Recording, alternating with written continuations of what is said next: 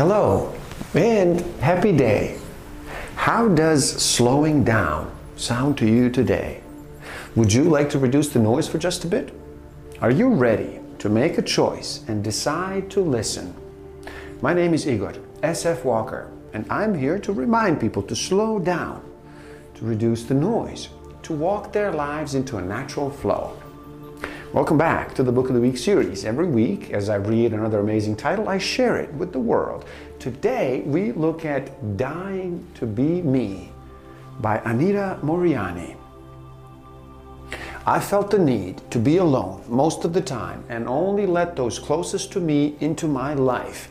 I wanted to shout out reality in an attempt to shout out the truth. I couldn't bear how people looked at me and treated me as my health declined I didn't like the way others felt sorry for me and made allowances for me as though I was different or not normal. Can you relate to any of this in any way? Through all this, I put up a front.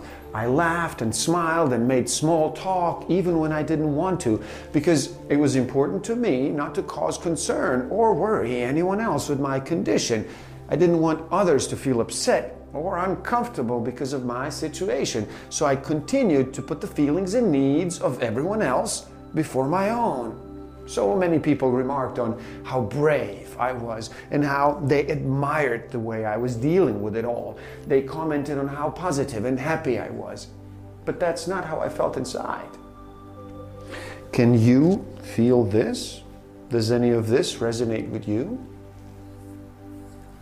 That is how Anita describes how she felt during her cancer experience. And this is how she describes her near death experience and what was happening after she was pronounced dead in the hospital and her physical body finally stopped functioning.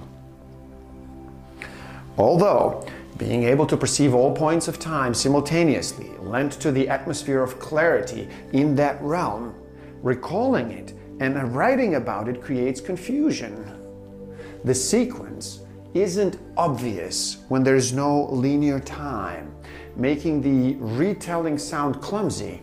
It seems as though our five senses limit us to focus only on one point in time at a given moment, and we string those together to create an illusion of linear reality.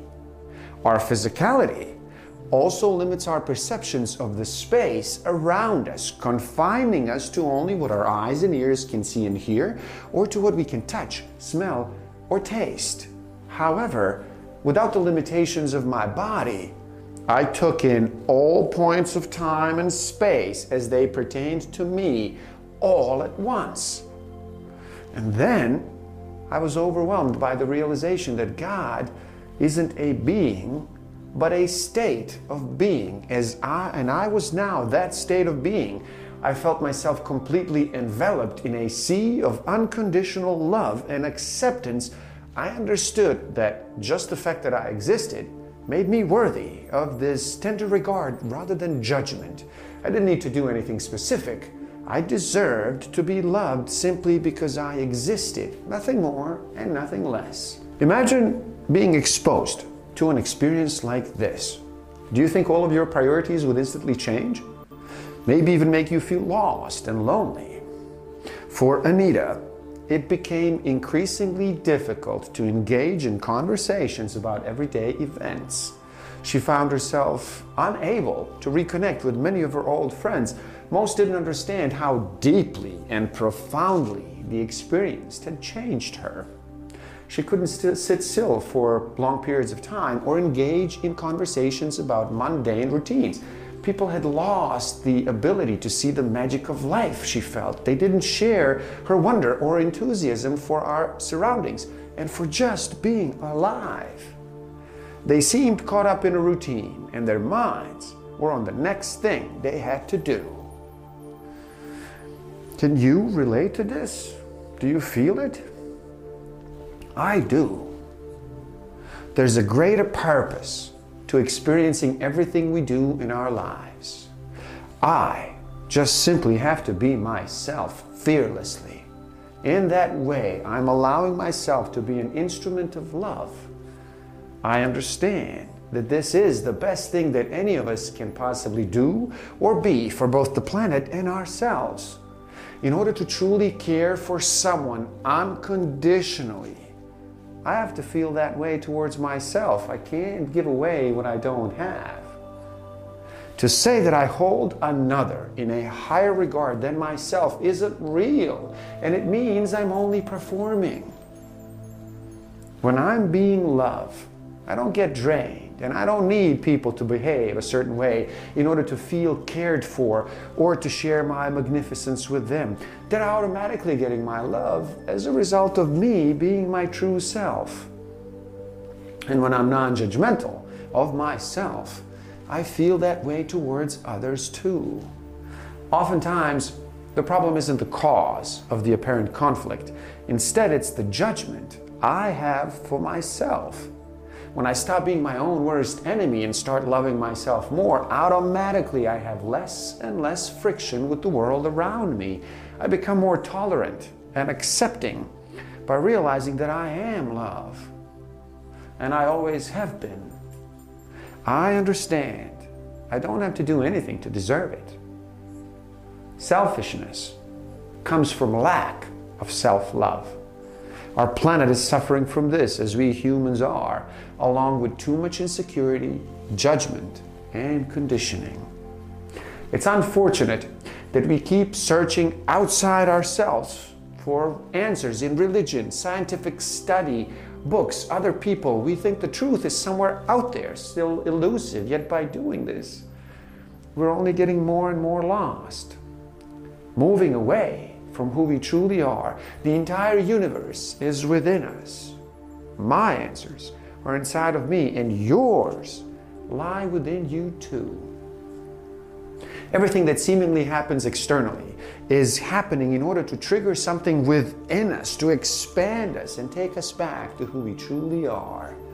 The infinite self is where we have our instincts and intuitions, the state of pure allowing seems like a place where most positive change can occur.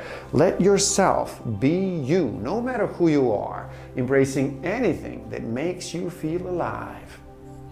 Sweeping statements such as negative thoughts attract negativity in life aren't necessarily true and can make people who are going through a challenging time feel even worse. It can also create fear that they're going to attract even more negativity with their thoughts. Using this idea indiscriminately often makes people going through seemingly tough times feel as if they're bad for attracting such events, and that is just not true. If we start to believe that it's our negative thoughts that are creating any unpleasant situations, we can become paranoid about what we're thinking. On the contrary, it is actually has less to do with our thoughts than with our emotions, especially what we feel about ourselves. It also is not the case that attracting positive things is simply about keeping upbeat. I can't say this strongly enough, but our feelings about ourselves are actually the most important barometer for determining the condition of our lives. In other words, being true to ourselves is more important Sometimes, when we see someone who's really upbeat, effervescent, and kind, but whose life is crumbling, we may say, See, this being positive thing really doesn't work. But here's the issue we don't know that individual's inner dialogue. We don't know what other people are telling themselves day in and day out, or whether they're emotionally happy. And most importantly, we don't know whether they love and value themselves. Imagine, if you will, a huge dark warehouse. You live there with only one flashlight to see by. Everything you know about what's contained in this enormous space is what you've seen by the beam of that one small flashlight. Whenever you want to look for something, you may or may not find it, but that doesn't mean that the thing does not exist. It is there, but you just haven't shone your light on it. And even when you do, the object what you see may be difficult to make out. You might get a fairly clear idea of it, but often you're left wondering. You can only see what your light is focused on and only identify that which you already know. That is what physical life is like. We're only aware of what we focus our senses on at any given time, and we can only understand what is already familiar. Then someone flicks on a switch.